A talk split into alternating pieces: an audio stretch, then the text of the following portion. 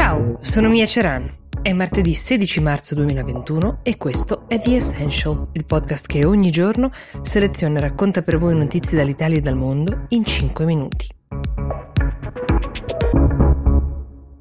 La notizia più raccontata in vari modi nelle ultime ore è senza dubbio quella che riguarda il vaccino AstraZeneca. L'ultima volta che ne abbiamo parlato in questo podcast eh, l'ho fatto per riferirvi di casi sospetti di disfunzioni circolatorie, trombosi, in alcuni casi addirittura dei decessi, in dei soggetti che avevano ricevuto il vaccino in questione. Va chiarita una cosa in partenza. Il nesso tra le due cose, cioè vaccino e trombosi, è per ora solo temporale, non vi è alcun nesso dimostrato di causalità e come fanno notare alcuni esperti il tasso di incidenza di casi di trombosi anche gravi è ad ora identico tra la popolazione vaccinata con vaccino AstraZeneca e la popolazione non vaccinata. Questa è la base di partenza. In seguito però ovviamente a questi eventi alcuni paesi avevano uh, per timore sospeso interamente la somministrazione, vi avevo citato la Danimarca tra questi, altri come invece il nostro paese avevano deciso di sospendere la somministrazione solo di uno specifico lotto di quei vaccini dal quale provenivano le dosi somministrate a chi in Italia aveva avuto complicazioni. Ma la notizia di ieri è che l'Agenzia Italiana del Farmaco, l'AIFA, ha deciso di sospendere per motivi precauzionali opzionali, sia chiaro, in toto la somministrazione, almeno fino a venerdì per poter effettuare dei controlli ulteriori. Anche l'EMA, che sarebbe l'AIFA d'Europa, l'Agenzia Europea del Farmaco, sta verificando i dati di AstraZeneca, pur avendo espresso una posizione molto chiara e che è valsa anche in passato per altri vaccini che avevano il compito di debellare malattie molto diffuse o molto pericolose. I benefici superano ampiamente i rischi delle reazioni avverse. Questo per quanto ciascuno di noi preferisca pensare che un vaccino debba essere perfettamente sicuro e privo di alcun effetto collaterale è sempre stato il motto che ha guidato le ampie campagne di vaccinazione del passato. Se si parla di pochi casi gravi su milioni di persone vaccinate, non può essere messo in discussione il beneficio per la collettività di una vaccinazione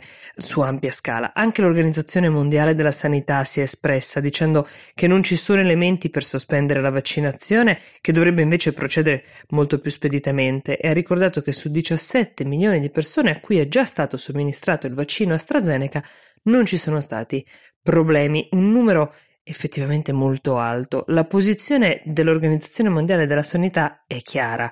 Il pericolo è che la diffidenza che generano questi stop rallenti ulteriormente una campagna vaccinale già complessa su scala globale, lasciando di fatto che il virus dilaghi e con il virus anche tutte le sue varianti.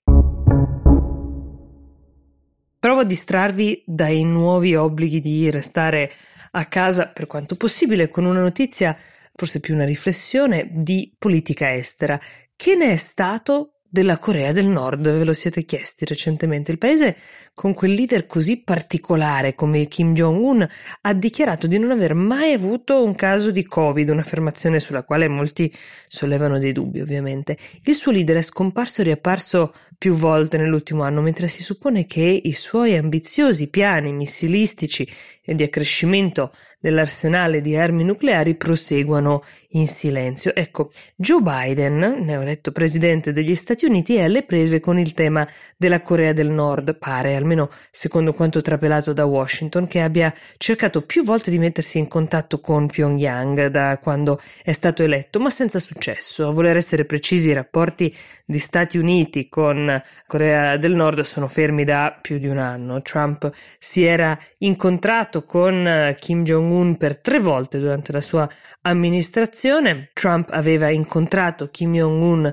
per tre volte durante la sua amministrazione, ma non era riuscito a portare a casa risultati diplomaticamente rilevanti. Il tentativo ovviamente è sempre quello di convincere il leader nordcoreano, a nome anche di altre potenze mondiali, a rinunciare al piano di armamento nucleare. Forse però per Biden la strada è ancora più in salita. Intanto Pyongyang non ha mai ancora ufficialmente riconosciuto l'elezione del nuovo presidente americano e pare che non risponda nemmeno ai tentativi di essere contattato al telefono, come vi dicevo. Biden ha promesso che in aprile svelerà la propria strategia nuova di zecca per la gestione della questione coreana, questo dopo aver comunque definito Kim Jong-un a thug, cioè un delinquente, un bullo, quindi diciamo che la sua posizione è abbastanza chiara. Cosa dovrebbe spingere Kim Jong-un a rispondere al telefono, direte voi, soprattutto dopo essersi sentito definire un delinquente? Beh, intanto il fatto che sia gli Stati Uniti che le Nazioni Unite hanno imposto delle pesanti sanzioni economiche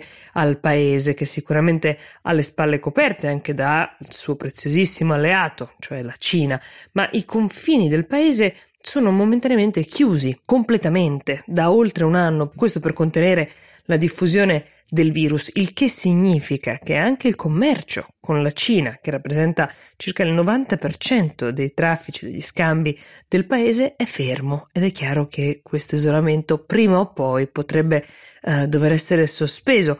Chissà che per Kim Jong-un diventi più conveniente riprendere la discussione con gli Stati Uniti. Staremo a vedere. Vi auguro buona giornata, The Essential vi dà appuntamento a domani.